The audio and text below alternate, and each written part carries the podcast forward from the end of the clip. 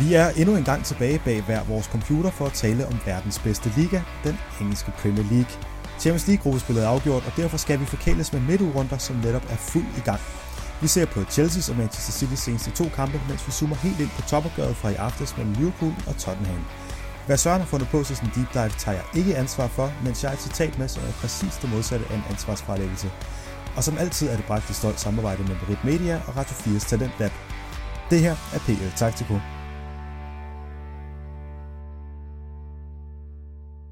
Og velkommen til dig, Søren. Jo tak, og lige mod Morten. Endnu en gang bag uh, din egen computerskærm. Ja, det er som om, at kvaliteten bliver ringere og ringere for hver afsnit. vi brokkede os første år, at vi ikke kunne komme ind i vores uh, studie, lydstudie i Merit Media, men uh, ja, jeg ønsker mig faktisk bare lidt tilbage til bare Mediators uh, gode studier. Det, det er rigeligt. Det var trods alt bedre end det her. Jeg sidder med et par uh, høretelefoner på, som gør, at jeg ikke kan høre mig selv rigtigt, så det er også lidt spændende. det plejer det... jeg ikke at være glad for. Vi tager det til nye højder i dag, det kan jeg godt mærke. Det gør vi. Og øh, ja, igen så er vi lidt ked af vores, øh, vores studie, men lad os bare øh, komme videre til det, vi er her for, og snakke om nogle, øh, noget Premier League, og lad os starte med nogle nyheder fra Premier League.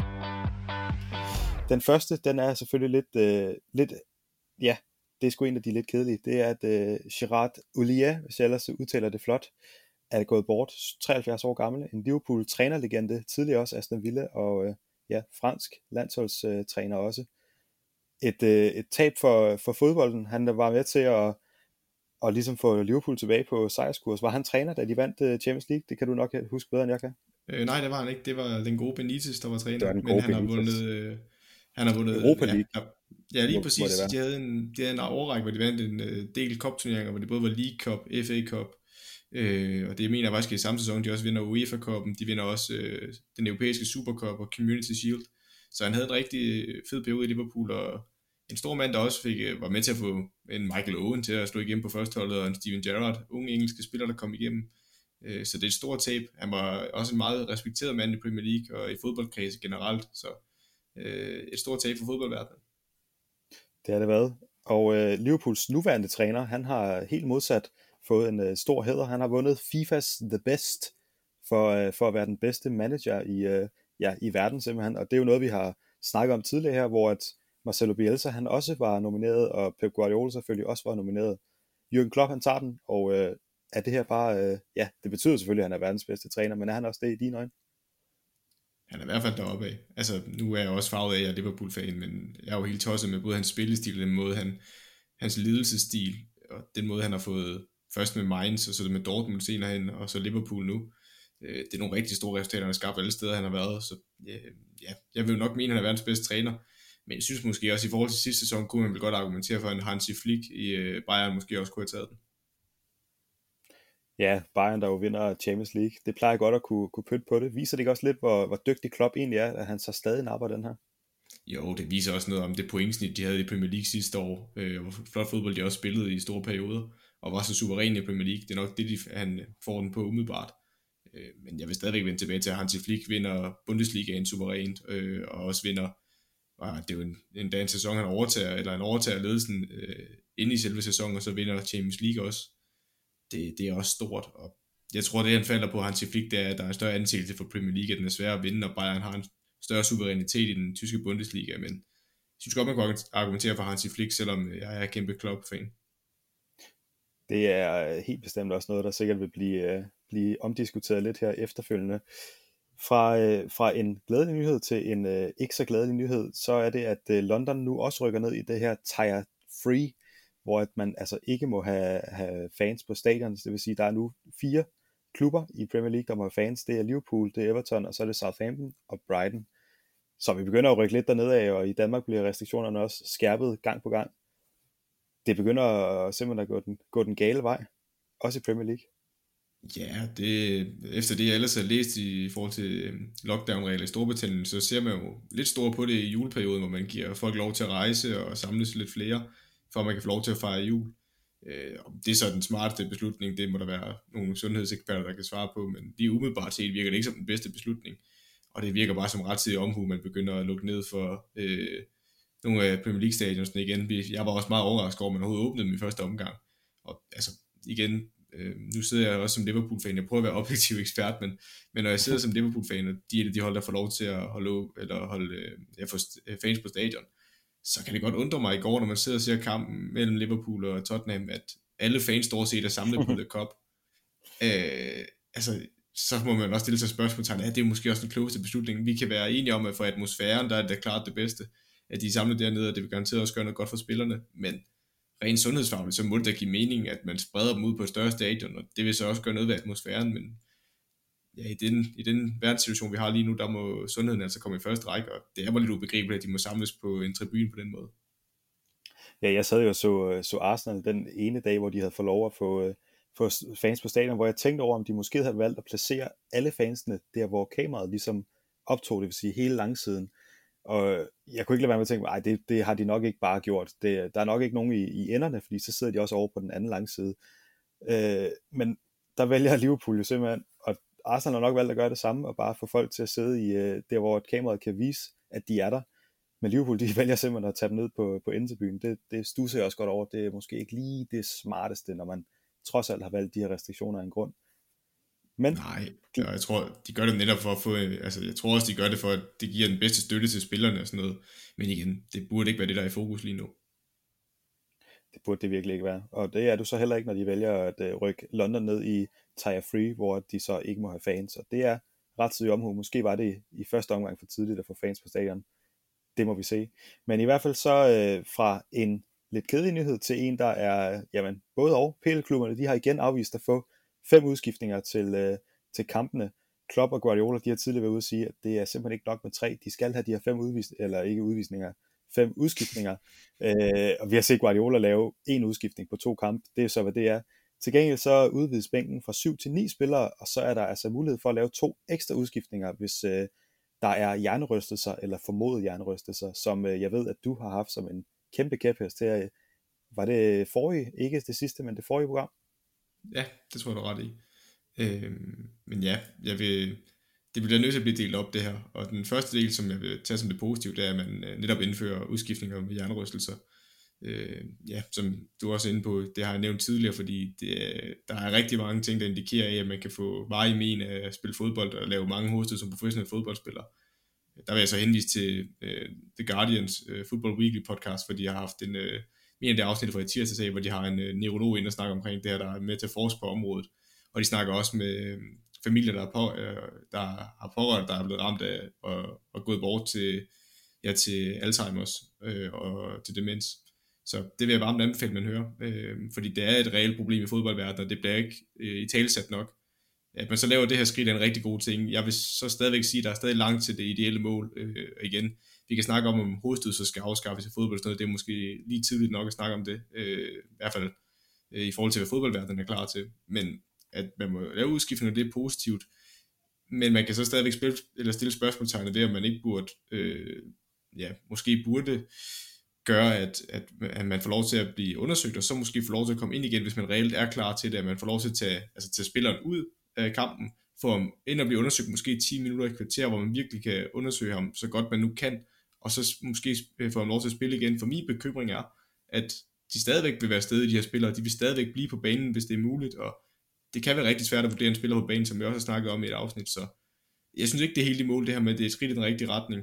Og så i forhold til det med udskiftningerne, ja, der synes jeg lidt, det er, det er lidt snart af nogle Premier League-klubber nede, måske i særligt bunden af rækken, som jeg tror, der har en stor interesse i, at man ikke får lov til at have fem udskiftninger, fordi en klub som Burnley og Sheffield United har ikke en lige så bred trup som City, Liverpool, Tottenham, Chelsea, og derfor vil de selvfølgelig ikke, øh, eller ud fra det betragtning, kan det så være, at de tænker, jamen vi har ikke fem spillere, vi kan skifte ind, der er gode nok til at kunne bidrage i kampen, så vi er tilfredse med tre udskiftninger. Men det er bare ret snæversynet set, fordi det kan stadigvæk betyde, at dine spillere får overbelastninger og unødvendige skader, der også kan forkorte deres karriere på længere sigt. Så jeg, jeg forstår ikke, hvorfor Spillerforeningen ikke har været mere ind over her og, og råbe vagt gevær. Nej, og øh, ja, som du siger, hovedstød i fodbold, at det skal afskaffes, det er der nok ikke øh, så mange, der er, er klar til. I hvert fald så er der en Chris Wood i Burnley, der måske skulle til at finde på nye måder at score sine mål. så mange af dem er der heller ikke. Men øh, vi fik vores første øh, trænerføring i dette års Premier League. Slaven Bilic, han er fortid i West Bromwich. det var ikke godt nok at spille 1-1 mod øh, Manchester City, det er klart. Så øh, Big Sam, han er blevet hentet ind i stedet for, Sam Allardyce, og øh, han er jo simpelthen kendt for at tage et hold fra nedrykning til, øh, til at blive i rækken. West Bromwich, bliver de i Premier League nu? Ja, der er i hvert fald blevet større chance for det. Lad os sige det sådan. Øh, altså jeg mener stadig ikke spillermateriale berettet til Premier League, men Sam Allardyce har jo før reddet klubber øh, ned fra nedrykningszonen af, og reddet dem op i sikkerhed med trupper, der nok heller ikke ret beset var berettiget til at blive i Premier League, hvis man kiggede isoleret på spillermaterialet. Han er jo lidt en ekspert i det her, som du også er inde på, med øh, at få klubber til at overleve, og alt lidt den her firefighter, der kommer ind, og det, det virker lidt som om, at West Bromwich, de har lavet, øh, ligesom med Batman, de har haft signalet op i himlen, og Sam Allardyce tegnet er blevet smidt afsted, og så kommer han flyvende ind som en anden held. Og ja, du var ret, det er hårdt at fyre Billigt efter en uafgjort mod City, men den beslutning var nok taget, inden man overhovedet spillede den kamp. Øh, fordi uafgjort mod City var et stort resultat for West Brom. Øh, og det er jo ikke fordi, de er så langt væk fra overlevelse, men det vil jeg så måske understrege nok nærmere nogle andre holdsbegrænsninger nede i bunden af rækken, end det West Brom, der har spillet fremragende. øhm, men ja, jeg tror, at chancen for, at de redder sig er blevet større, men, men de har bare stadigvæk ikke et spillermateriale. Jeg føler, der, jeg føler i hvert fald, der er, der er i hvert fald 17 andre klubber, der har bedre spillermateriale end West Brom. Men uh, statistikkerne siger jo, at uh, Big Sam, han holder folk op. Ja, og uh, igen, han har kæmpet med, altså hvor han har haft et spillermateriale, der ikke burde få dem til at overleve, og han, han har bare, han har bare evnen til at sætte en stærk defensiv op med de hold, han har trænet, altså først med, med både med Bolton og med West Ham, og havde en okay periode i Everton, hvor han også stabiliserede klubben, så jamen, man er jo ekspert i det, og det er der bare, de kommer jo, vi ser dem jo næsten hvert år i Premier League blive hentet ind, om det så lige er ham eller Tony Pulis, øh, eller andre i den dur. Øh, Sam Allardyce er nok den, den, der er bedst til dem alle sammen, så jeg kan godt forstå, at West Brom gør det, øh, også fordi de, de er ikke i gang med at lave en definerbar spillestil. Øh, det er ikke det projekt, det handler om, det handler bare om ren overlevelse for dem, øh, også med de økonomiske midler og det spillermateriale, de har. Så jeg kan godt forstå, at de gør det, øh, men ja, det, det bliver ikke inspirerende fodbold, det kan jeg allerede love. og du tror måske heller ikke helt på den? Jo, det ved jeg ikke, om jeg... Altså, igen, du har ret, Samuel Allardyce TV taler for, at han kan redde dem. Øh, det, det, det vil jeg ikke benægte. Øh, men, ja, igen, hvis vi, hvis, vi får, hvis vi antager, at de andre hold nede i bunden bliver ved med at spille så dårligt og hente så få point, så kan de redde sig West Brom med Samuel Allardyce. Jeg mener bare, at der stadigvæk er trupper, som hvis de rammer deres niveau, jamen Brighton hold, der ligger dernede, som der har spillet rigtig godt, og ikke fået de resultater, de skulle, de mangler simpelthen en, øh, en op foran, der kan score nogle mål for dem øh, hvis de begynder at finde niveau, jamen, så er de også et, øh, et, et, et del bedre hold end et West Brom, og jeg har igen, Burnley har også mistet spillere og ikke fået hentet ind på samme måde, men altså, jeg vil stadigvæk heller ikke uh, sige, at Sean Dark ikke kan redde dem dernede fra. Så er der også Sheffield United, der har været horribel ringe i år, men vi så også, hvad de kunne sidste år. Det kan godt være, at de måske ikke på papiret har en bedre spillersgruppe end West Brom, men vi har også set, hvilket niveau de kan ramme Sheffield United. Så jeg mener bare, at der er for mange hold dernede. Hvis de rammer deres niveau, så burde West Brom ikke overleve. Men det har de ikke gjort indtil videre, og det kan være, at de slet ikke når op på den klinge, og så har West Brom chancen for at overleve. Inden du begynder at hive øh, Arsenal med ind i den snak, så må jeg hellere hoppe videre fra, fra nyhederne. Det var, hvad jeg havde med i dag, så lad os bare begynde at snakke om, øh, om de kampe, vi har udvalgt til det her afsnit. Og vi skal starte med at snakke om uh, Chelsea. Vi skal snakke om to kampe, men mest om den seneste. De har tabt 1-0 til Everton uh, på udebane, og så har de igen været på udebane til, uh, de har været smut i Wolverhampton og tabt 2-1 med et meget sent mål i, i overtiden. Chelsea var jo ellers øh, en af dem, som jeg var lidt imponeret over. Jeg var lidt, øh, jeg vil ikke sige, at jeg var inspireret, men det var det, jeg var ved at hive frem. Det var imponeret, jeg skulle have, have fat på. Det var ordet. De, øh, de ligger på en, en 6. plads nu, efter at de øh, har talt, tabt to kampe simpelthen. Ikke overbevisende. De har øh, stadig forsøgt at tage spillet, stadig forsøgt at skabe deres chancer. De har ikke været så gode til det, som de har været tidligere på sæsonen hvad er det for et Chelsea-hold, der har spillet de to seneste kampe? Jamen, der er flere ting i det. Altså, vi kan starte med at se på deres offensiv. Hvis vi kigger på fordel på de to kampe på udebane mod Everton og Wolverhampton, der er begge to, to solide defensiv. Altså, de har en solid defensiv beghold, og jeg kan gå ind på det på kontra efter hurtige omstillinger. Øhm, der må man også sige, der har Chelsea kun formået at have seks skud på mål over to kampe. Og hvis man ligger som et hold, der vil, altså som minimum måske Champions League-kvalifikation øh, til næste år, øh, og også gerne vil kæmpe mere om mesterskabet med de så penge. Måske lige tidligt nok i år, at de skal være med i mesterskabet, men i forhold til det, hvordan de andre hold i toppen har præsteret, og det vi har set Chelsea levere øh, til tider, jamen, så, var det da, så er de stadig en mesterskabskandidat. Men de har ikke skabt nok i de her to kampe. Altså seks skud på mål på øh, to kampe er alt, alt, alt for lidt for det her Chelsea-hold.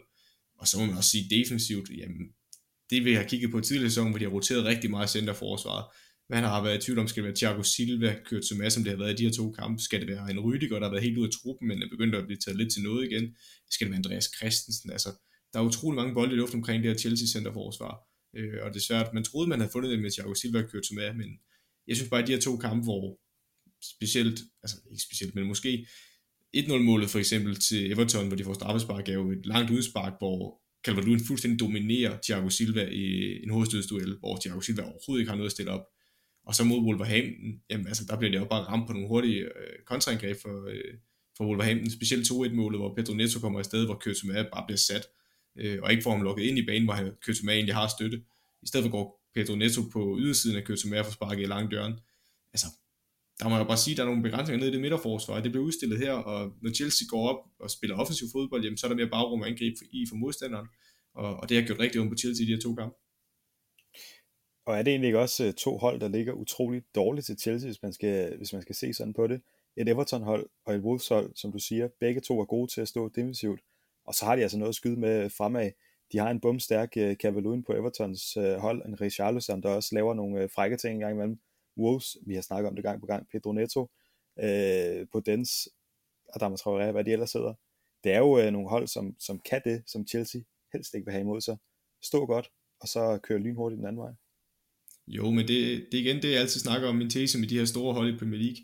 Hvis man skal tage skridtet op og være, i hvert fald i normale sæsoner, hvor vi snakker et pointsnit op omkring de, i hvert fald de seneste 2-3 år har været på 90 eller derovre point, jamen så skal man altså kunne gå ud og dominere kampe, så vil det betyde, at dit centerforsvar vil stå højt, øh, altså dominere øh, kampene med høje possession-statistikker, og, og, og derved give meget baggrund til modstanderen. Det stiller utrolig høje krav til en centerforsvar, og den fart, de skal have, øh, samtidig med, at de skal være gode på bolden, og skal også være fysisk stærke, når der er dødbold.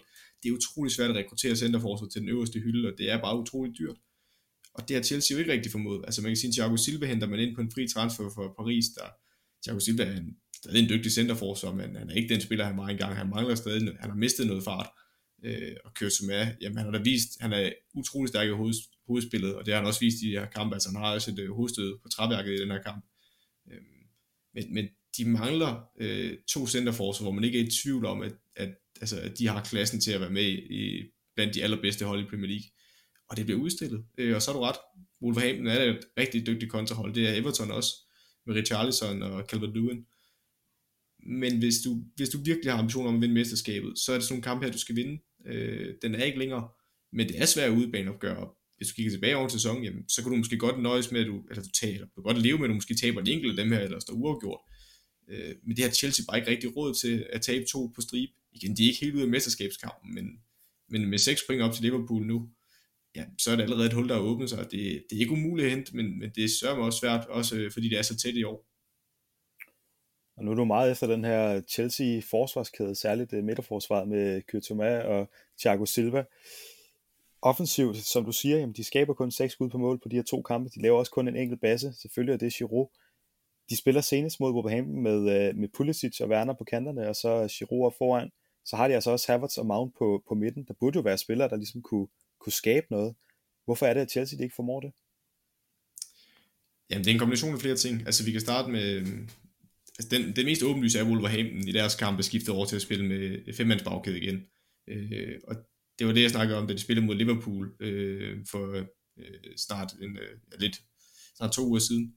Der, der, havde de, der blev de kørt over Liverpool i store perioder af kampen, og de har bare set mere solide defensiv ud, når de har tre centerforsvar, og så har wingbacks.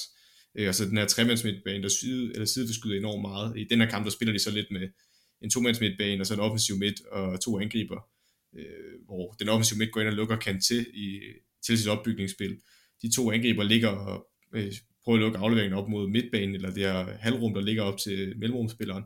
Og så har de to centrale midtbanespillere, der lukker Harvards og øh, Mason Mount. Og så ligger de bare utrolig solidt nede bag med femmands bagkæden og er dygtige mand-mand. Øh, det er svært for Chelsea at komme igennem på den måde.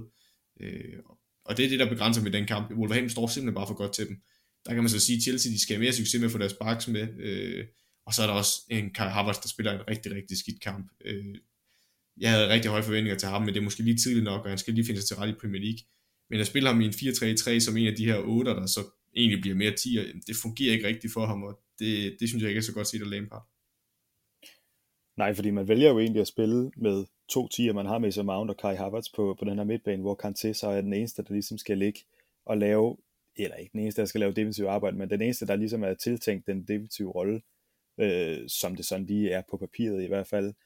Men alligevel så formår man jo kun at, at få tre skud på mål, og laver godt nok en enkelt en, men ellers så, det er jo ikke fordi, man tager sønderligt meget fat i spillet. Man har 55 mod 45 procent af, af boldbesiddelsen. Når man vælger det udgangspunkt, så skal man vel være mere dominerende i den kamp her? Absolut, absolut. Og jeg kan til, er jo en af de bedste spillere til restforsvaret. Altså han er så dygtig, han kan dække så stort et areal. Øh, men Wolverhampton ligger med to angriber frem, og så har de øh, Daniel Podens, der ligger på halvvejen her, og han spiller en fremragende kamp Podens. Øh, enormt spændende spiller. Øh, jeg vil gerne highlight ham her. Specielt øh, målet til 1-1. Altså, det er en fornøjelse, den måde han dribler på, og den skudfind, han laver, der også får øh, både Reece James og Chilwell til at sætte sig ind, og der, det er høj klasse. Men, men ja, Chelsea bliver bare udstillet, og hvis du har så mange folk, der vil med frem, og det har vi også snakket om i Chelsea, de kampe, hvor de lykkes offensivt, jamen det er, hvor de kvæler modstanderne med et højt genpres, fordi de har mange, fremme, øh, eller mange spillere fremme øh, højt op på modstanders banehalvdel. Så hvis de mister bolden, så kan de gå et hårdt genpres og erobre bolden igen, og det kvæler lige så stille og roligt modstanders mulighed for kontraangreb. Øh, og, og det lykkes bare ikke i den her kamp på samme måde. De har stadigvæk spillet, men hvis de kommer afsted i angreb på den her måde, Wolverhampton, jamen, så gør de ondt på dig. Og, og det har bare ikke været godt nok for Chelsea. Hvis, hvis deres genpres ikke lykkes, jamen, så er de ikke dygtige nok med mand ned bagved, øh, og, og det begrænser dem. Og så må man jo stille sig selv spørgsmålet, skal man så øh, lægge et hårdere genpresspil med højere risiko, eller skal man have nogle flere spillere tilbage i restforsvaret, og det kommer vi også til at snakke om med City for eksempel. Det er en rigtig hård, fin balance, og nogle kampe kan det se rigtig skidt ud, og som, eller ikke se rigtig skidt ud, men det kan have nogle begrænsninger, som det har i den her kamp for Chelsea mod Wolverhampton. Og i andre gange, dem, der ser det fremragende ud, så det er også lidt fra kamp til kamp, men i de seneste to kampe har det i hvert fald ikke lykkedes for Chelsea. Nu siger du, at øh, Kai Havertz har en, øh, en, en dårlig kamp i den her. Han blev byttet ud med, med Kovacic, en lidt anden midtbanetype, ikke så meget en 10'er, mere en 8'er, der ligger også og kan lave nogle, øh, nogle defensive ting. Er det simpelthen ren og skær øh, taktik, at øh, Frank Lampard vælger at, at, skifte til den midtbanetype, eller er det fordi, at Kai Havertz han simpelthen får udspillet sin egen rolle i den kamp her? Mm, altså, jeg vil jo som regel sige, at det er en blanding, men her der vil jeg mere sige, at det er et spørgsmål af 90-10% i forhold til, at det er 90% på, at Kai Havertz spiller en rigtig dårlig kamp fordi Kovacic bliver ikke sat til at skulle lave en meget, eller markant anderledes rolle, end det Harvards laver. Det er stadig de samme spilmønstre, de vil lave. Øh, det er bare fordi Harvards ikke er skabt til at skulle spille på den her måde. En, han, er, han er bedre, for mig at se i hvert fald, er han bedre som en regulær tier, øh, hvor han ligger som den eneste i de områder, ikke skal ligge og slås med andre om den plads. Eller også skal han ligge som en falsk øh, nier på toppen og falde ned i banen, hvor der så er andre, der går dybt. Det kunne også være en løsningsmodel. Det har jeg også snakket om i Chelsea's kamp mod Tottenham i sin tid, at det, hvis man skulle løse Tottenhams forsvar, så var Kai Havertz en løsning der. Øh, men at bruge ham sådan her, det, det, det, er ikke, øh, det er ikke holdbart, hverken for Chelsea eller for Kai Havertz. Man taler jo tit om, at, at spillere skal have en vis indførelsesperiode, men nogle vender sig hurtigere til, til ligaen end andre, og andre de skal ligesom bruge en sæson på at, at komme rigtigt i gang med, med det spillermateriale, som Chelsea de har, og de, øh, ja, de muligheder, de har for at erstatte Kai Havertz har de så mulighed for at give ham den tålmodighed, han måske har brug for, for lige at tilvende sig til Premier League? Ja, det synes jeg jo egentlig, de har, for jeg synes, de har en stærk midtbane. Altså jeg synes stadigvæk, når man kigger på papiret, jamen Kanté har sat sig på 6. positionen indiskutabel. Så har du en Kovacic, der også er rigtig dygtig i den. Øh, jeg synes også, øh, det er underligt, at han ud i den her kamp. Øh, så har du også en Mason Mount, der kan spille ned på de pladser. Altså, du har en del dygtige midtbanespillere. Du har også en Ziyech, der måske kan spille dernede. Øh, I hvert fald, hvis du bruger som 10'er. Og på toppen, jamen, der har du både en Tammy Abraham og Olivier Giroud, øh, hvor Giroud specielt blev taget til noget igen og scorer en del mål også. Så der er jo egentlig spiller nok på de pladser, kan man sige. Øhm, så ja, jeg synes, man skal være tålmodig med Harvards, men selvfølgelig skal han også have spilletid. Altså, man har også betalt en vis sum penge for ham, så selvfølgelig er der forventninger til ham. Men, men det er ikke ved at spille ham ud af position. Det, det bliver aldrig godt for en ung spiller, der skal vende sig til en ny liga, og specielt med et så ungt hold, øh, med, og med en ung træner også. Der er nok ikke det bedste at spille ham ud af position så er det nok bedre at give ham nogle kampe på toppen, eller som tier. Øh, det er så ikke sikkert, at nu spiller de ikke med en tier, og de har lykkes med 4-3-3'en, så må du bruge ham på toppen, hvis det er. Det er ikke fordi Tammy Abraham har været blinde, når han har været inde, og Olivier Giroud har da scoret mål, men en helt anden type end Kai Havertz. Så det er også, hvordan man har rekrutteret Kai Havertz. Hvad var tanken, da man købte ham? Var det, at han skulle spille på toppen, eller var det som 8 som her? Fordi hvis, det, hvis det var tanken, at han skulle spille 8, så, eller 8 er sådan en mellemrumspiller på den her øh, måde, der, der, der, der, er jeg ikke, øh, der er jeg ikke fan af det indkøb. Men hvis det var, at man ville bruge ham som falsk 9 eller 10, jamen, så skal man jo spille ham der, fordi ellers får han heller ikke mulighed for at vise sig frem øh, på et ordentligt grundlag. Og er det ikke netop det, der kan blive hans problem, at der simpelthen er så mange spillere i Chelsea til at, til at kunne tage hans rolle? Jo, det er rigtigt, men altså, der må man også se på det Chelsea-projekt og sige, okay, jamen, øh, Oliver Giroud, du scorer, en, du scorer en del mål lige nu, det er rigtigt. Øh, men jeg mener, så, altså, vi det husker, så tror jeg, at Giroud har kontraktudløb til sommer, og der har også været snak om, at han gerne ville væk til januar, det var så inden han begyndte at få noget spilletid. Men er han fremtidsløsningen for det her Chelsea-hold? Nej, det er han jo ikke, og jeg kan godt forstå, at der er en, øh, øh, en dilemma mellem, at man gerne vil slutte højt i Premier League i år, for selvfølgelig vil man det, og specielt når der ikke rigtig er nogen, der har taget kontrol med førstepladsen i den her sæson, jamen, så er det klart, at det er attraktivt for Chelsea at jagte den, og det skal man da også. Men det må bare heller ikke være på så meget bekostning af det fremtidige projekt, hvor Kai Havertz er enormt vigtig og var et af de største talenter i, og er stadigvæk er et af de største talenter i europæisk fodbold, at at man ikke kan få ham til at passe ind, det, det synes jeg også vidner lidt om lidt fejl i rekruttering, eller i hvert fald lidt miskommunikation mellem rekrutteringen og trænerstaben. Øh, og så kan det godt være, at man prøver at tvinge ham ind i startstillingen ved at bruge ham som 8 øh, igen. Det er meget at sige 8. Han spiller regulært lidt en bred 10'er, øh, men, men det er ikke det, han er bedst til. Så altså, der er lidt en, et mismatch mellem øh, rekrutteringen af spilleren, og så det, man ser på banen lige nu. Og der skal man nok være tålmodig, og du har ret, der er rigtig meget konkurrence, men jeg vil bare understrege, at hvis du vil have noget ud af den her investering, så bliver du også nødt til at spille ham rigtigt, og det er måske det, der er problemet. Vi håber, han kan falde til, og så håber vi, at han begynder at præstere på det niveau, som man har set i, i Tyskland. I hvert fald så bliver det til to nederlag for Chelsea, 1-0 til Everton og 2-1 til Wolverhampton. Næste gang skal de møde West Ham, hvor det, øh, ja, det kunne måske lyde som en kamp, man bør vinde, men de ligger altså kun med et enkelt point bag Chelsea på syvende pladsen, så helt nemt bliver den nok heller ikke. Vi skal til gengæld til at snakke om Manchester City nu. Også to kampe, men med særligt henblik på den seneste. De spiller mod West Bromwich, der bliver 1-1, og ikke så meget på øh, Manchester derby, som blev 0-0, og som var lidt af en søvndyser. Til gengæld så 1-1 mod West Bromwich, det er det, vi nok kan kalde en klassisk Manchester City-kamp. Så en, øh, en lidt ikke så klassisk City-kamp, som er Manchester derby, som ingen rigtig tur og, og ofre noget i. Og så en klassiker, hvor de simpelthen har alt spillet, alle chancerne, men stadig ikke får resultatet med sig hjem. Manchester City, hvordan øh, har de klaret sig de to øh, seneste runder, udover at de selvfølgelig har tabt, kan man vist roligt sige, fire point i øh, topstaden? Ja, men jeg synes egentlig, der er mange ting, der går igen for de to kampe, og det bliver nok nødt til at uddybe også, fordi altså, se på statistikker og chancer, så kan man godt snakke om, at det er to vidt forskellige kampe. Men jeg har set nogle tendenser i deres spil, der gør mig bekymret. Jeg sagde jo, altså da du sagde, du stillede mig et meget skrabt spørgsmål, synes jeg, i starten af sæsonen, øh, om der vandt mesterskabet, og der endte jeg jo med at sige City. Og jeg var stadigvæk fortrøstningsfuld også et stykke ind i sæsonen, og de kan stadigvæk nå det nu, det er enormt tæt. Men de to sidste kampe har bekymret mig for City, og det har de gjort i den forstand, at jeg ikke kan genkende deres offensiv. Altså, øh, jo, mod West Brom, der skaber de rigtig mange chancer. Mod United, der var det ikke så mange. Der stod United også i en stærk defensiv, det skal vi også huske. Øh, men jeg synes, City er begyndt at gå lidt væk fra det, de var allerbedst til. Jeg synes ikke, deres genpres er lige så hissigt. Det har vi også snakket om i flere deep dives og i flere afsnit. At når Citys genpres ikke fungerer, jamen, så ryger deres identitet også lidt. Fordi hvis deres genpres ikke fungerer, så tør de ikke gå lige så højt op. Og så nogle gange kan de blive fanget. Øh, indtil bliver de fanget og bliver spillet tyndt, og så kan modstanderne omstille på dem. Eller så falder de for hurtigt tilbage, og så får de kvalt modstanderne på samme måde, øh, ved at have høje possession-statistikker, og bare sørge for, at de ikke får kontraangreb øh, og holde dem fra bolden, og bare spille den rundt, jamen det, det dræber et hold, både fysisk og mentalt. Det gør City bare ikke på samme måde her, og vi kan godt blive enige om, mod West Brom, jamen de har det 77% possession, og de har to kæmpe hovedstødchancer, hvor øh, Sam Johnston ind i målet har to øh, vanvittige redninger på fodparader inden for de sidste 5 minutter.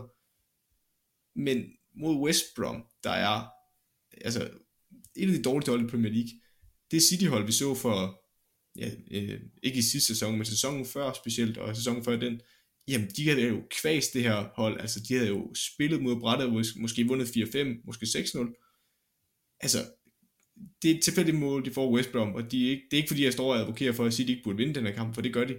Men i forhold til de standarder, jeg har til det her City-hold, og i forhold til det, jeg mener, de kan levere, eller har gjort tidligere, der er de milevidt fra det lige nu, og det, det er meget bekymrende for Guardiola.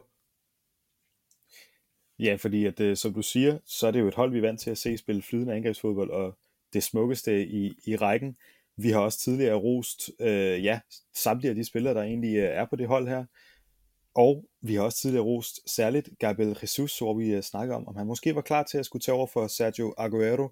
I den her sæson, der må man bare sige, det har ikke virket som om det, og øh, han er måske også en af dem, man kan kan gøre til Sønderbuk for, Sønder, Sønderbuk for det her øh, Manchester City hold i de to seneste kampe.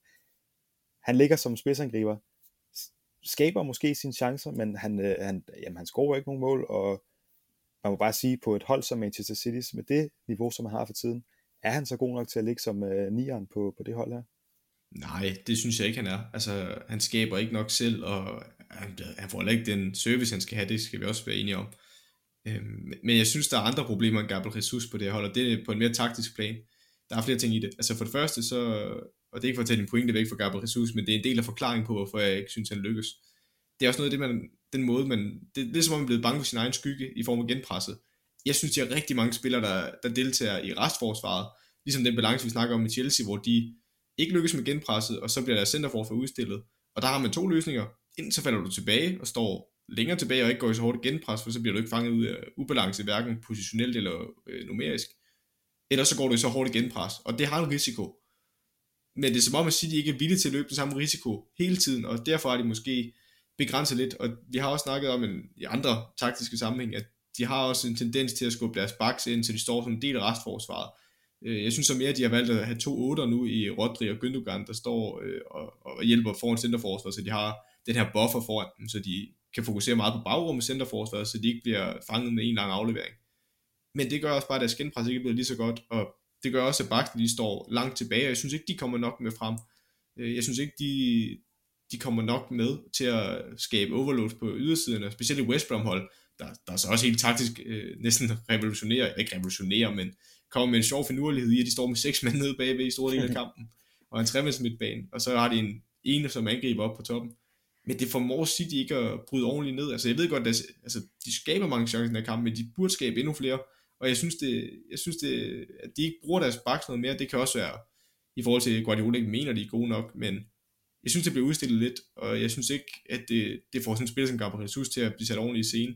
Øhm, ja, og det synes jeg også, man kan se på en Raheem Sterling, der ikke har fundet det samme niveau. Han ligger op til et rigtig flot mål, hvor han laver et rigtig flot løb fra ydersiden af, og så løber på indersiden og får en aflevering, der er mellem bak og, øh, eller mellem wingback og, og centerforsvar hos West Brom, og så laver han et flot cutback indlæg til Gündogan. Men det ser vi bare ikke nok af, og det kommer også i dag, at de er meget ensomme ude på de kanter. Der kommer ikke nok hjælp derud. Ja, og normalvis, der vil det her City-hold jo nok have, have vundet sådan en kamp her 5-0, og hvor de stadig har haft uh, lige så mange chancer, og de måske burde have vundet endnu større.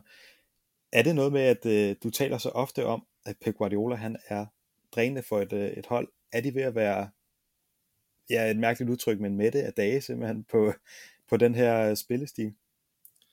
Det er måske lige hårdt nok at sige, men jeg synes, der er, altså, der er nogle tendenser i genpresset, hvor jeg ikke, jeg er ikke sikker på, om, jeg tror mere, det er taktisk, end det er, end det er en mental udmattelse eller fysisk udmattelse det er også en del af det. Det er det helt sikkert i genpres, fordi hvis du ikke tror på, at det lykkes det genpres, jamen, hvis der er en spiller, der ikke går med i det genpres, så spiller modstanderen sig nok ud af det. Og det, det skal man bare være fuldstændig committed til, og det, det tror jeg ikke City er lige nu. Øh, det synes jeg i hvert fald ikke, jeg kunne se i, i de her to kampe. I hvert fald ikke over 90 minutter.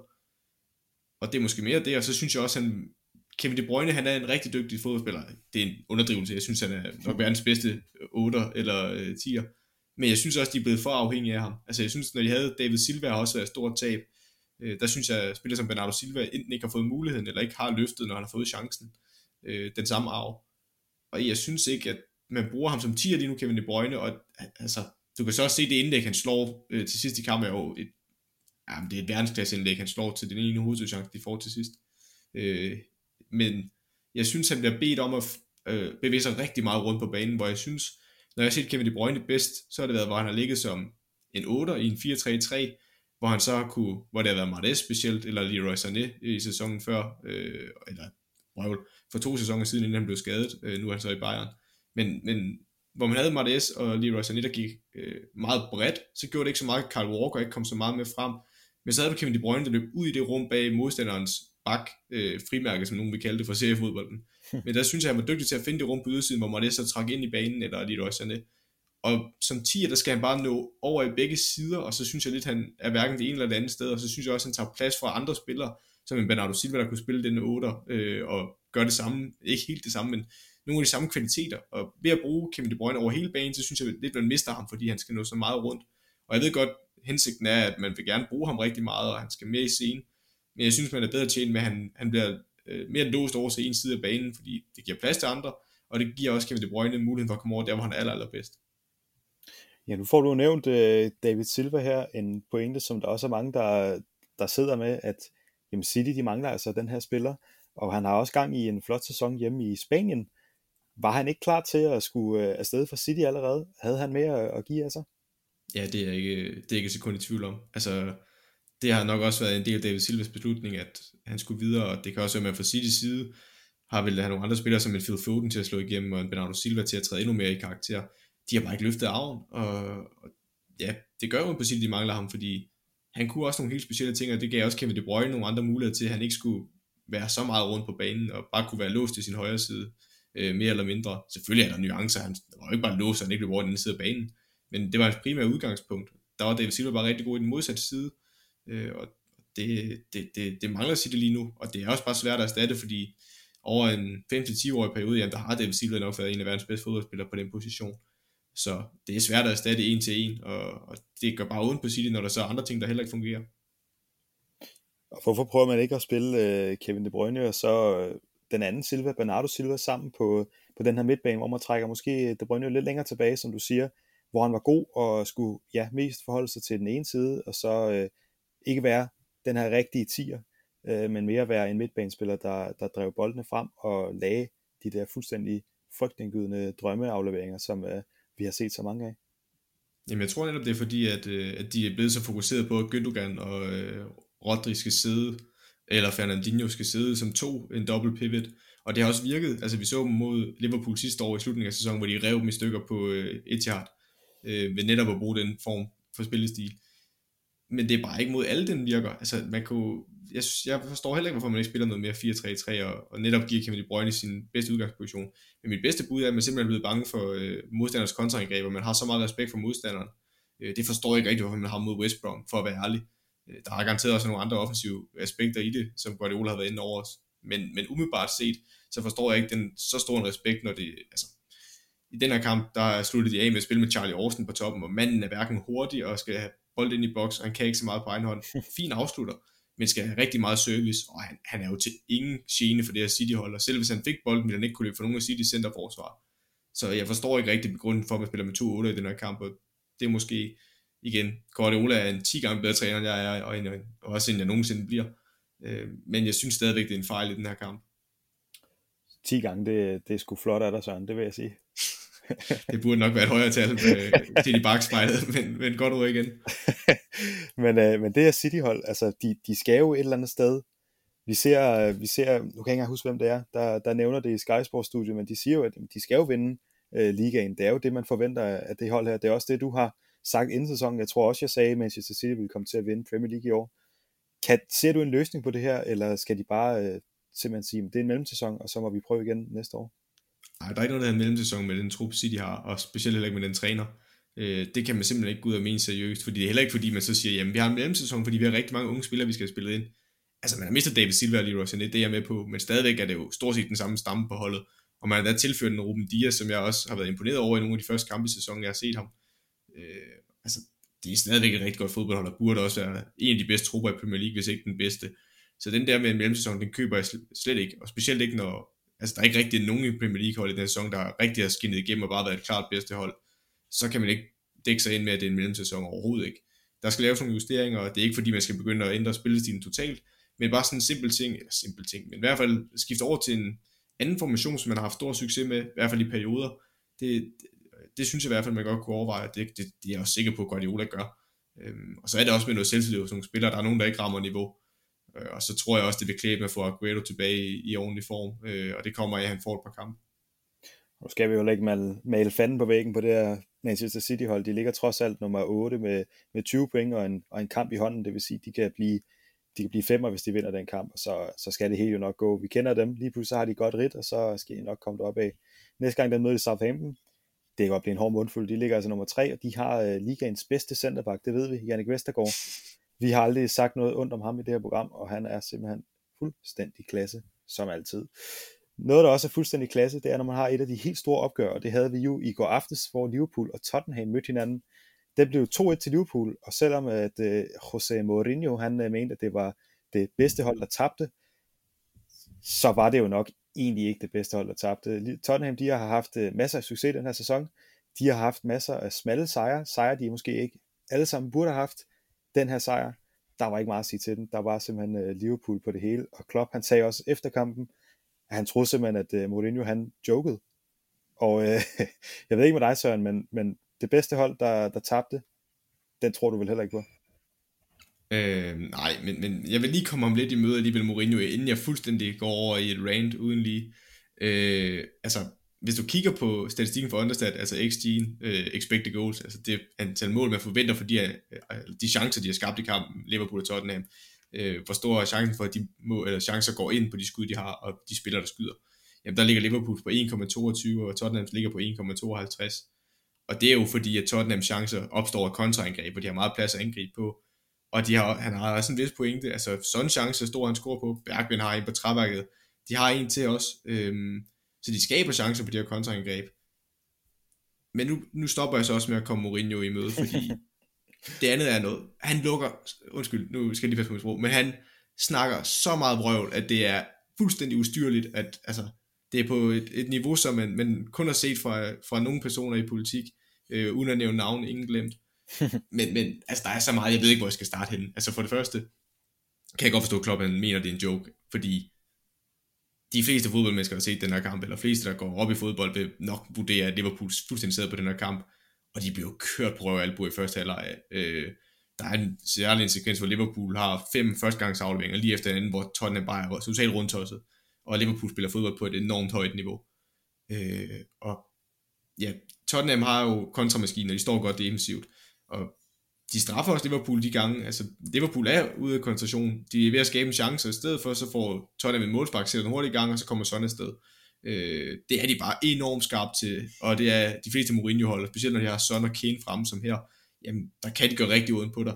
Men i største delen af kampen, der formår Tottenham ikke at komme afsted i kontraangreb, fordi Liverpools genpres er så hårdt, og de har så mange mand frem og gør det, som Chelsea og City ikke har lykkes med de to sidste kampe, at kvæle modstanderne meget af tiden, og gøre, at de kommer så langt væk fra Liverpools mål i, i det her eksempel.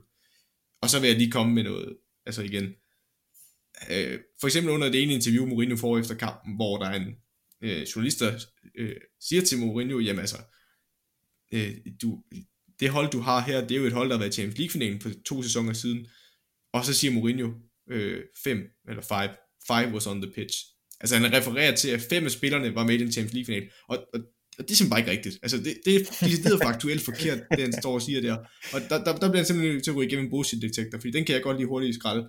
Øh, Juris stod på mål for dem. Han var også på mål i den her kamp, så vidt jeg husker. Nu nævner jeg lige, hvem der er med i Champions League-finalen. Trippier, han har råd til... Så kan ja, jeg sidde og bekræfte. Ja, Juris i hvert fald har vi, der står på mål. Den er god nok. Øh, Trippier, han har råd til Atletico, så han var ikke med. Alderweireld, han var også med i den her kamp. Yes. Fatongen, han har råd til Benfica. Danny Rose, han har også råd videre. Jeg kan ikke huske til, hvor til. Det var faktisk egentlig pinligt. Uh, Danny Rose? Ja. Åh, der er et eller andet, der siger mig Bournemouth, men uh, det er sgu nok forkert. Ja, Nå, nok om det. Vi, men i hvert fald, vi, beklager, vi har, vi har jo ikke en podcast om Premier League, jo, så det er fint. Ej, men nu spiller han ikke i Premier League mere, morgen. Det er det vigtigste. Øh, men, men Juris Alderweireld, så har de Sissoko, han var også med. Så er der Wings, han sidder på bænken der kamp og kommer ikke ind. Så er der Dele Alli, han kommer ind i den her kamp og startede den her. Eriksen, han er i Inter lige nu i eksil. Øh, så er der Harry Kane, han startede også ind, det gjorde han også den her. Eric Dyer, Lucas Motor kommer også ind, og så er der Fernando Llorente. Altså skal man ikke stå og sige, at det er fem spillere, for det er det ved Gud ikke. Så, så det synes jeg simpelthen er noget vrøvl, og der må, altså igen, det er svært som journalist, når man står på stedet, men hvis han havde den information, journalisten, så skulle han altså slå ham på klingen over det her, fordi ja, Mourinho har det med at tale udenom, og det gør han også her. At de har de har præsteret rigtig flot i denne sæson, og som Jürgen Klopp også omtalte, så har de været en result machine. Men i den her kamp, der skal han stoppe med at være så dårlig en taber, fordi der er ikke noget at komme efter. Og det kan godt være, at nogen vil skyde mig i skoen af Liverpool-fan. Men hvis man sad og så den her kamp, hvordan Liverpool spillede, så tror jeg ikke, der er to meninger om, hvem der var det bedste hold. Nej, og nu vil du gerne komme med Mourinho i møde på nogle øh, statistikker. Du siger XG.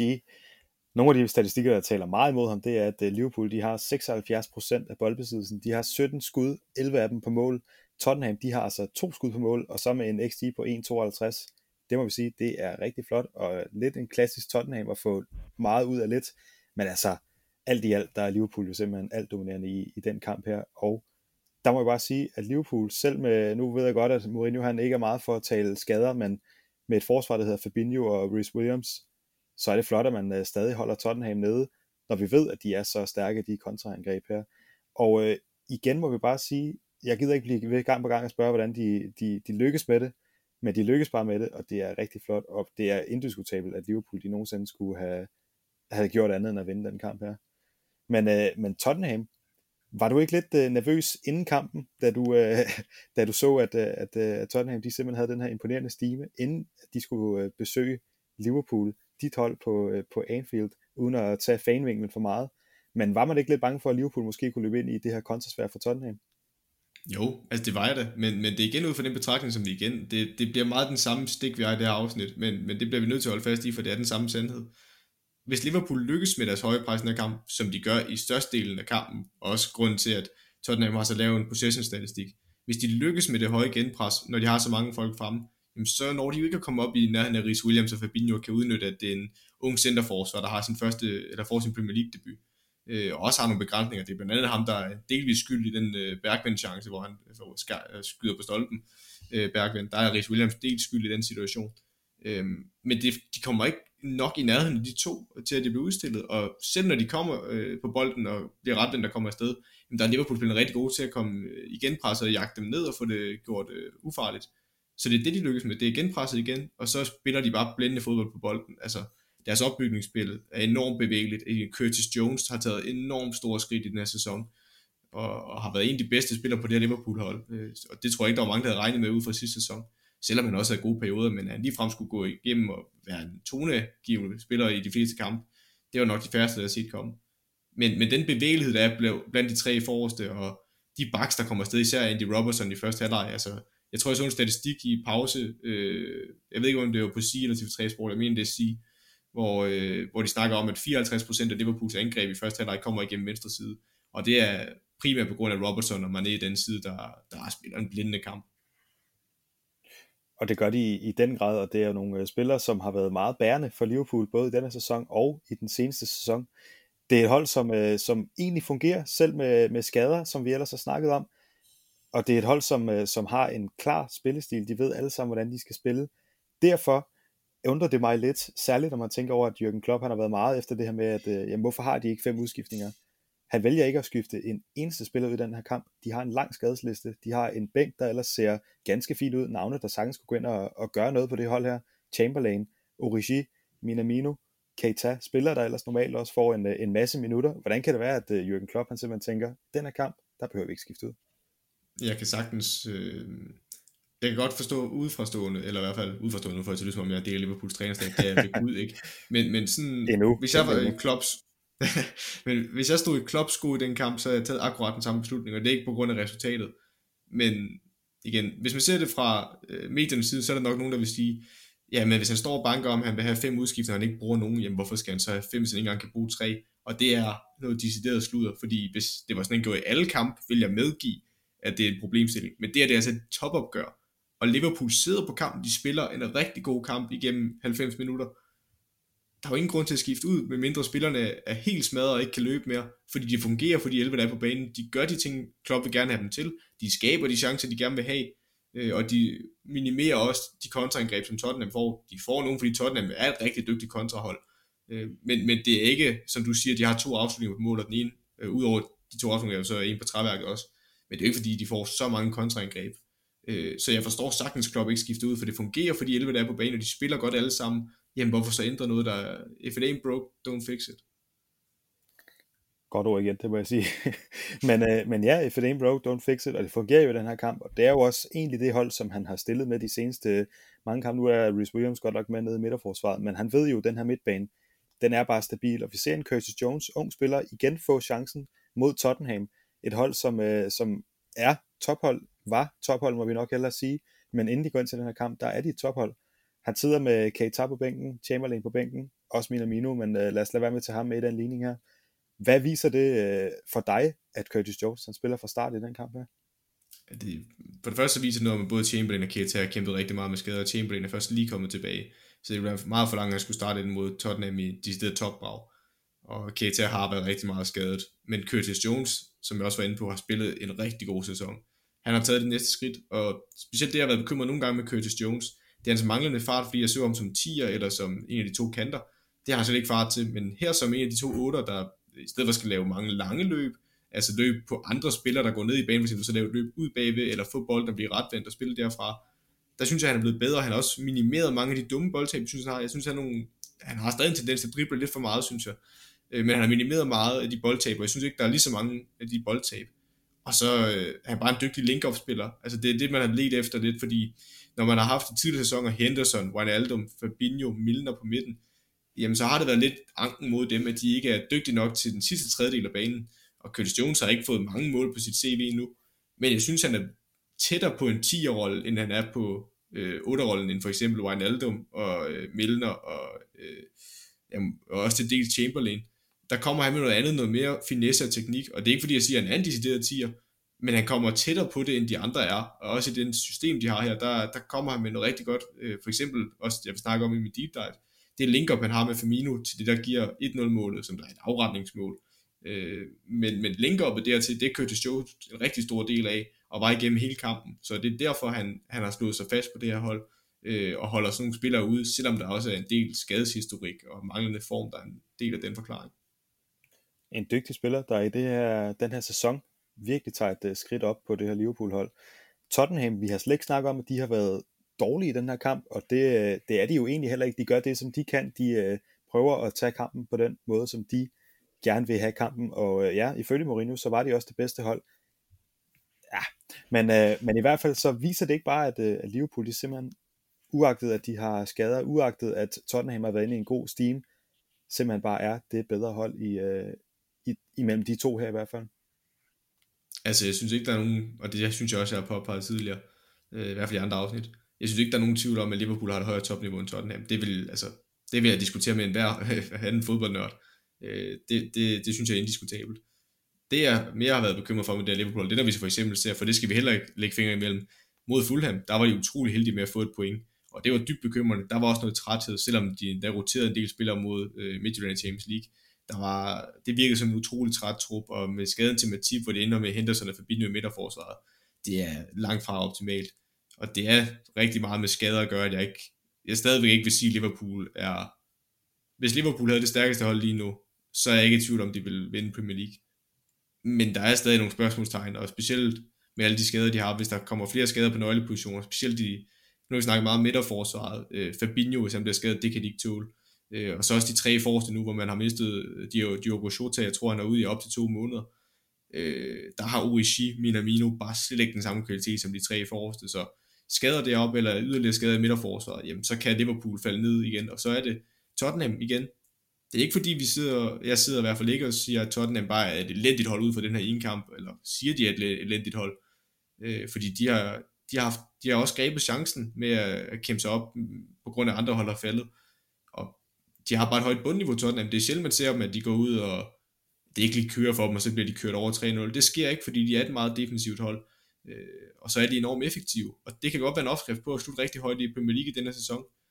Øh, fordi der er så mange, der taber point. Og hvis vi kigger på pointsnittet for den her sæson, jamen så inden, inden den sidste runde, vi havde, der mener jeg, at Tottenham og Liverpool ligger nummer 1 med 25 point efter, hvad er det, er det efter øh, 12 kampe, så vidt jeg husker. Kan det passe? Det var 13 spillerunde, vi lige har haft, ikke? Jo. Jo, så hvis man havde 12 point efter, øh, ja, så er det jo ikke, det er ikke langt fra, at de vil slutte med 75 point eller noget i den dur som etter. Lige lidt mere, måske omkring, i stedet mellem de 75 og 80 point, øh, uden at skulle øh, udstille mine manglende matematikevner. men, men at slutte med 75-80 point og ligge nummer 1 i Premier League, det vil jo ikke være særlig højt i forhold til de andre sæsoner, hvor vi har set øh, plus 90 point og nok øh, over de 100 også point, hvad er det, der skal til for at vinde Premier League så vidner det også noget om, at øh, topniveauet i Premier League har ikke været der på samme måde. Øh, og Liverpool skal være mere konsistent omkring det, og omvendt så Tottenham, de skal håbe på, at Liverpool ikke finder deres melodier og stadigvæk smider point mod Fulham, for så har de stadigvæk en chance for at vinde mesterskabet. Men hvis Liverpool først finder deres tangent, ja, så tror jeg ikke Tottenham er, har chancen for at vinde. Og Tottenham, de gik ellers øh, ud øh, i den her starten af den her svære periode, som de skulle ind i med at og få nogle gode sejre. De vandt 2-0 øh, over Manchester City, de spillede 0-0 mod Chelsea, og også godkendt på udebane.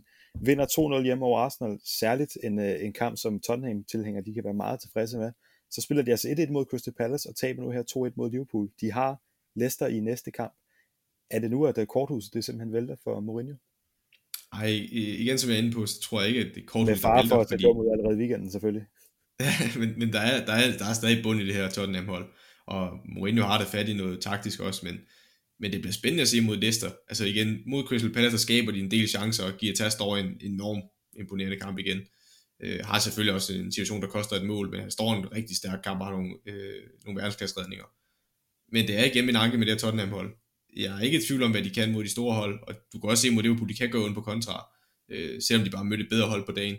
Men med de andre resultater mod de store, andre tophold, de har mødt, jamen det har været imponerende. Men det er igen, som vi har snakket om i mange afsnit, kan de bryde de små hold ned, eller dem, der står lavt? Fordi Brendan Rodgers, hvis jeg var Brendan Rodgers, så ville jeg stille mig ned mod det her Tottenham-hold, og så sige, okay, hvad kan I gøre mod os? Fordi vi har altså Vardy op foran, og vi har andre hurtige spillere, og Madison, der kan være med til link øh, så kan de prøve at få samme medicin, fordi så er jeg ikke sikker på, at Tottenham de kan lirke det her Leicester hold op. Det vil kun uh, tiden kunne vise. Vi uh, ser, hvad det, hvad det bliver til her i weekenden. Vi lukker ned for de kampe, som vi har øh, valgt at snakke om i den her runde, og så uh, vil jeg sige, øvrige resultater, det bliver nok for mange, så lad os bare lade være med at liste det op i den her omgang. Det plejer at være otte kampe, den her gang der vil så være, ja, ja min matematik er der ikke, det plejer faktisk også at være syv kampe, så bum bum. Det er sent på aftenen, lad os komme videre, i hvert fald så ugens deep dive. Værsgo Søren. Jo tak. Og tak for den bløde, bløde overgang. Øh, det var og igen. velbekomme. men, men igen, øh, som altid med vores deep dive, så, øh, så har jeg jo tegnet på det, nogle taktiske situationer, spilsituationer, som vi vil kigge på. Hvis man er interesseret i at kigge med på det, så kan man følge med på vores øh, sociale medier, på Instagram og på øh, Facebook, hvor vi hedder PL Taktiko begge steder. Og igen, I må meget gerne gå ind og følge os derinde, øh, give os et like. Øh, det, det gør rigtig meget for, at vi bliver sendt mere i cirkulation på Facebook, så flere, eller vores podcast kan komme ud til flere. Hvis man ikke har mulighed for at kigge med, så kan man også bare lytte med, jeg kan sagtens forklare det. Det vi sidder og kigger på i dag, jamen det er netop Liverpool mod Tottenham. Det vi skal kigge på, det er noget, som jeg har været min lille trum, jeg har banket på i lang tid. Det er, hvordan virker man det her Tottenham defensiv op, der har været så solidt, og det blokforsvar, de står i, i specielt deres 4-4-2 formation. Hvordan virker man den op, og hvilke rum er det, man skal udnytte? Og det havde Chelsea ikke så stor succes med, det havde Arsenal ikke så stor succes med, men lige pludselig er der et hold, der er skræddersyet til at kunne udnytte det rum, som Tottenham giver dig. Og det er det, der blandt andet skaber 1-0 situationen øh, til Liverpool. Men vi starter med de to formationer øh, start eller op. Øh, Liverpool stiller op i en 4-3-3. De har Allison på mål. Så er det Trent Alexander-Arnold på højre bak. Rhys Williams som højre centerstopper. Fabinho som venstre centerstopper. Andy Robertson venstre bak. Så er det Henderson, der ligger som sekser, en defensiv midtbane på tremands midtbanen. Curtis Jones ligger som højre midtbane. Wijnaldum som venstre midtbane. Så er de Firmino helt fremme. Så er de Mané til venstre og Salah på højre kant. Så har vi Tottenham startformation. Det vi primært kigger på er deres defensive udgangsposition, så det er den formation, jeg vil tage udgangspunkt i. Dionis på mål, Chatrier højre bak, Alderweireld som højre centerstopper, Erik Dyer som venstre centerstopper, Ben Davis som venstre bak, Mohamed Sissoko som højre kant, Pierre Emil Højbjerg som central midt til højre, Lo Celso som central midt til venstre, og det er faktisk noget røv, de skal faktisk byttes rundt. Øh, jeg ved ikke, hvorfor grafikken er lavet sådan, Lo Celso ligger til højre, og Pierre Emil Højbjerg ligger til venstre. Øh, Stig Bergen som venstre kant, og Harry Kane som højre angriber, og sådan som venstre angriber. Det vi skal kigge på, det er Roberto Firmino, for det er ham, der er nøglen i det her. Øh, vi var lidt inde på det tidligere. Da Chelsea spillede mod dem, der ville jeg gerne have haft, at man skiftede Kai Havertz ind som angriber, fordi han er dygtig til at falde ned i banen, for det rum Tottenham giver dig, når de sender de to centrale midtbanespillere, det vil sige i den her kamp, der er det Pierre-Emil Højbjerg og Lo Celso, de går jo enormt bredt ud i siderne, når modstanderen har bolden, for at lukke halvrummet, som Salah og Mané gerne vil have, fordi vi gerne ned i banen og modtage bolden, og i stedet for at det er en centerback, der følger efter dem hele vejen, jamen så kan øh, Højbjerg eller Lo Celso gå ud og lukke det rum, så der ikke kan blive spillet op på dem. I stedet for så er der jo så det mellemrum mellem Pierre Højbjerg og Lo Celso, og det er det Firmino kommer til at udnytte. I den første spilsituation, jamen der har øh, Fabinho bolden op midt på Liverpools banehalvdel, og der kommer øh, Firmino hele vejen ned. Han står faktisk næsten på linje med øh, Henderson. Henderson står i midtercirklen, og Firmino han krydser midterlinjen i venstre side af Liverpools øh, banehalvdel og modtager bolden. Han vender rundt og bliver retvendt og spiller frem op på øh, Tottenhams banehalvdel i deres slutning af deres midtercirkel, hvor Ronaldo modtager den.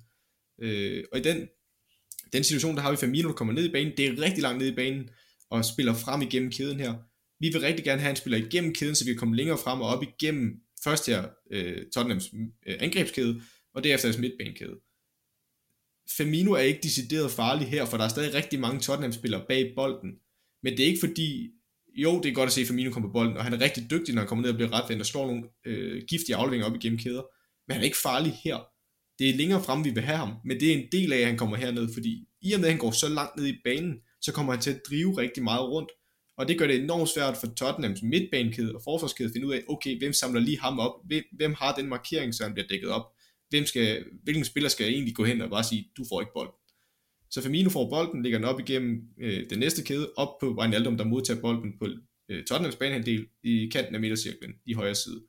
I stedet for så fortsætter Firmino sit løb nu op igennem banen og kommer nu op til øh, lidt uden for øh, Tottenhams øh, felt, hvor han lægger sig op imellem Salah og Mané. Det Salah Mané gør, som er meget populært i moderne fodbold, det er, at de går rigtig langt ind i banen som kantspiller, så de i stedet for sådan en mellemrumspiller, de går øh, ind og ligger sig mellem, som regel mellem øh, modstanderens bak og bakke den side og centerback. I denne situation, der er Salah faktisk trukket helt op som spydspids og ligger mellem de to centerbacks for Tottenham, og man ikke går ind imellem højre bakken og øh, den højre centerstopper. Og så går Firmino op til dem og ligger sig imellem dem. Så det vil sige, at nu har øh, Tottenham centerbacks enormt travlt, og de fire bagerste har nu tre mænd, de egentlig skal forholde sig til. Bolden bliver nu spillet ud på Trent Alexander-Arnold i højre side, der er lige krydset, øh, lige kommet over på Tottenhams banehalvdel. Og igen, så i stedet for Firmino bliver heroppe, som en normal angriber vil blive, jamen han fungerer mere som en falsk nier, og en falsk nier er enormt bevægelig og går ned i banen. Hele ideen med en falsk nier er faktisk, at han skal komme væk fra sin centerforsvar og netop finde de her rum, hvor modstanderen ikke ved, hvem skal tage markeringen og derved blive spilbar. Og her der går han så løber på tværs af banen, altså over for venstre side af midten af banen, og løber over mod højre side af banen. Han løber ned og giver en spilmulighed til Trent, der kan spille den frem i rummet på ham. Men han gør det ikke. I stedet for spiller Trent baglæns på Henderson, der står øh, på midterlinjen lidt i højre side, og han vinder den hele vejen hjem til Rhys Williams. Så øh, kunne man jo sige, jamen Firmino, okay, så kunne han lægge sig op igen op til centerbakken som en normal angriber. Nej, Firmino er konstant bevægelig, fordi det er det, der gør ham så svært at dække op. Øh, og igen, Rhys Williams modtager nu bolden på midtercirklen på egen banehalvdel og slår en diagonal aflægning over på Robertson, der står midt på Tottenhams banehalvdel, helt ude ved kridtstregen i venstre side, altså helt ude ved sidelinjen. Og her igen, i det Rhys Williams slår bolden, eller slår aflægningen, jamen der er Firmino igen gået ned i banen, nu helt i centralen mellem de to centrale midtbanespillere for Tottenham, og står lige omkring øh, midtercirklen øh, på Tottenhams banedel. Han får ikke bolden, som sagt, den bliver vendt ud på Robertson. Og igen, så er der rigtig meget løbearbejde igen for Firmino, men han løber bare. Altså han bliver ved med at løbe og holde sig bevægelig. Så da Robertson modtager bolden, så Firmino igen glider mellem de to centrale midtbanespillere, der er faldet tilbage i banen, så nu står lidt uden for feltet. Øh, og der løber Firmino igen imellem. Robertson kan spille ham, i stedet for spiller han en baglæns. Han spiller en baglæns på Curtis Jones, der får bolden øh, i venstre side af banen, igen midt på Tottenhams banehalvdel. Så kommer Firmino over mod ham nu, imellem de to centrale midtbanespillere, så han får mulighed for at lave en 1-2 aflevering. Altså Kurt Jones får mulighed for at aflevere på ham, fortsætte sit løb uden bold, og så spille sig forbi ham, der prøver at dække ham op, altså sin markering, Lo Celso. Så det vil sige, at Curtis Jones spiller den op på Firmino, der første gang bare lægger den af til Curtis Jones, øh, og, og det giver muligheden for Curtis Jones til, i stedet for at han skal drible forbi sin mand, jamen så er de spillet sig forbi en markering og forbi en midtbanekæde, på en-to afleveringer, og det er kun fordi Firmino, han har bevæget sig så meget rundt på banen, at han nu ikke har nogen markering mere, der er ikke nogen Tottenham-spiller, der aner, hvem der skal samle ham op, øh, og de centerforserne, de står bare uden markering, så det vil sige, jamen skal de løbe op igennem banen for at jagte Firmino, jamen okay, så har Liverpool rum, de kan angribe, eller skal de blive stående hernede, og så leve med, at Firmino finder rum og kan spille i det fra, øh, og det er egentlig det, der gør, at Curtis Jones han bliver fri i den her situation, og det ender så med noget småspil op på feltkanten, der ender med at sætte skyde på mål, øh, hvor den så bliver ret af at gå i mål, og det kan man jo så sige, det er heldigt, den går i mål, men det er også fordi Tottenham bliver presset så langt tilbage, at Liverpools link-up spiller opbygningsspil i fase 2 til fase 3, at de havner dernede, og hvis man har så mange folk i feltet, og modstanderen har bolden, jamen hvis de skyder på mål, så kan den blive rettet af, fordi der kan ske tilfældigheder, fordi de får så mange afslutninger derudfra, jamen så giver det et mål. Men det er netop fordi Firmino er i stand til at falde ned i det her mellemrum, mellem de to centrale midtbanespillere, og er så bevægelig. Det er det, der giver dem chancen, og det er det, som gør rigtig ondt på Tottenham i den her kamp, udover at Baksen selvfølgelig lykkes for Liverpool, og udover at deres genpres sidder så hårdt så er det netop det mellemrum, de har været i stand til at udnytte. Og hvis der er flere hold, der kan bruge en 10'er, der er ikke, eller en falsk 9'er, der er ikke mange, der har en falsk 9'er som Liverpool, men hvis der er flere hold, der kan lave noget lignende, jamen så kan de gøre ondt på det her blokforsvar, og det her det er en af løsningerne til at åbne det op. Så simpelt kan det jo gøres. Ja, det, så skal man bare lige alle klubber have en Firmino, og igen, der er mange, der gerne vil have, altså der, der skyder ham skoen, han ikke scorer nok mål, og det er der også noget om. Men det her, det er der altså ikke mange spillere, der gør lige så godt som ham, hvis der er overhovedet nogen, der er det. Så må man bare købe uh, McGoldrick fra Sheffield United i stedet for. ja, det er en til en samme spiller. det er det simpelthen. Men uh, endnu en gang en smuk deep dive. Skulle man sammenligne uh, dine evner på en deep... Nej, jeg vil ikke engang lave sammenligning. Men i hvert fald, så skulle du være Liverpools offensiv. Jeg prøvede at rose dig på en ny måde. Det faldt igennem. Ja, jeg tager al den ros, jeg kan få. Det har jeg lært i mit liv. det er godt. Jeg tager også uh, al den ros, jeg kan få. Jeg ved ikke, om jeg får den for den her uges citattabel, men uh, jeg skal prøve det jeg har med, det er sådan lidt en, øh, jeg ved sgu ikke engang selv, hvis nu jeg selv skulle sidde med den, jeg vil have svært ved det. I hvert fald så er det en øh, Arsenal-spiller, det er Arsenals målmand, Bernd Leno, der er ude og udtale sig omkring Arsenals situation, den de simpelthen sidder i. Og der har jo været masser af kritik til både spillere og til øh, træner Mikel Arteta. Den, der har fået mest, er nok Arteta, og det er jo nemmest altid at pege på manageren og sige, jamen bytter vi ham ud, så kan det være, der kommer til at ske noget. Hvis vi tager Big Sam ind, så skal Arsenal nok overleve det skal de forhåbentlig nok alligevel. Øh, alt andet er, er helt utænkeligt i hvert fald. Men øh, det Ben Leno han er ude at sige, det er, at uh, the players are the only ones to blame. Ja, jeg har faktisk godt læst den citat, jeg har også læst det fulde citat. Øhm... Ja, jeg har jo taget en bid, det er jeg ked af. Det er det, vi gør. Vi vinkler skarpt. Ja, det, det er langt smør, han kommer med, så det, det er fuldt forståeligt. Øhm, det kan godt være, at jeg selv kommer til at dø på den høje sammen med, øh, sammen med øh, Arteta, fordi man kunne jo godt være lidt sige, at han har jo ikke rigtig haft så meget trænererfaring, og alligevel så bliver jeg som person i hvert fald ved, ved med at bakke op om ham, og det har ikke været godt nok på det seneste. Men jeg synes, Leno har en pointe. Altså, Arteta har ikke valgt den her trup fuldstændig, og vi har set, hvad han har kunne. Altså, de kampe, de har på stedet mod Liverpool i Community Shielden, og City sidste år i FA Cup'en, altså, de har leveret nogle enormt store præstationer med en spillertrup, som jeg ikke føler er berettiget til at slå de hold. Øh, og lige nu der leverer de ikke godt nok. Det kan vi blive enige om. Altså de har fire kampe, der har været rigtig, rigtig ringe for deres syg, øh, også for deres standard. Men jeg synes, der falder rigtig meget tilbage på spillerne. Altså det er ikke kun for at beskytte Arteta, fordi noget af det med disciplin og sådan noget, det er ved Gud også hans ansvar som en leder på et hold. Og der er også nogle ting, vi har været inde på det taktiske også. Jamen altså, de gik væk fra det, der egentlig fungerede for dem med deres tremandsforsvar, som jeg egentlig ikke forstod, hvorfor de skiftede så meget væk fra, for det var noget af det, de har succes med. Øhm, men, men jeg synes, der ligger, hvis jeg skulle, jeg vil nok sige, der er mere ansvar på spillerne lige nu, end der er på Arteta, fordi jeg har mere tiltro til Arteta, end jeg har med rigtig mange spillere i den her trup. Så jeg er faktisk øh, ret enig med Leno, men, men jeg er ikke helt enig, at det kun er på spillerne, så den er positiv, men den er ikke, det er ikke oppe i den rigtig sjove ende.